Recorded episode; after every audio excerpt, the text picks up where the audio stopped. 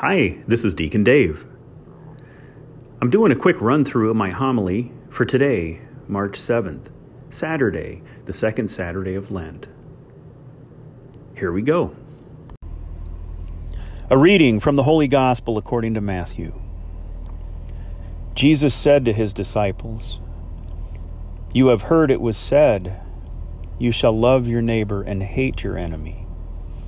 But I say to you, love your enemies and pray for those who persecute you, that you may be children of your heavenly Father.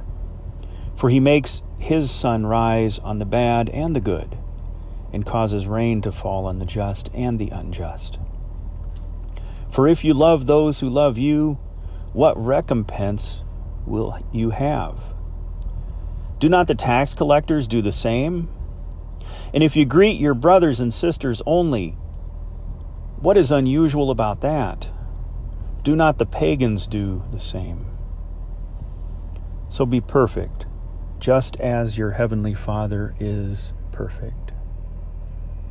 The Gospel of the Lord. So how do we be perfect as our heavenly Father is perfect? How do we love our enemies? This just doesn't come natural. The answer is we need God's help. Here's an example.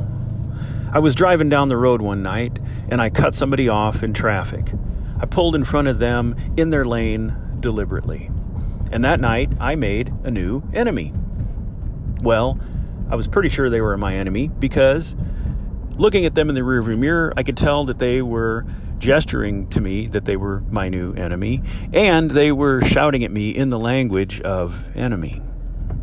Well, I briefly considered a proper response to their obvious overreaction to my potentially self-centered behavior. And then I said a quick prayer. And the light turned red, and I pulled in the right lane, and they pulled into the left lane. It was a nice night outside, and the windows were down. And this is when the miracle happened. He looked at me and said, "You're a jerk." And I looked at him and said, "Yes, I am. I cut you off. That was wrong, and I apologize." Weird, huh? So he looked at me as if to say, "That's the weirdest thing anyone's ever said to me." And I looked at him as if to say, "If anything good is going to come out of this altercation, it's going to be from God and not from me." So I just said, "God bless you." And he almost smiled a little, and we drove away. And we weren't enemies anymore. Wow. The best part about loving your enemies is that it doesn't matter how you feel, it just matters what you do.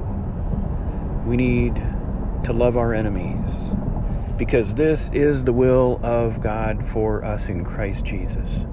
In the name of the Father, and of the Son, and the Holy Spirit. Amen.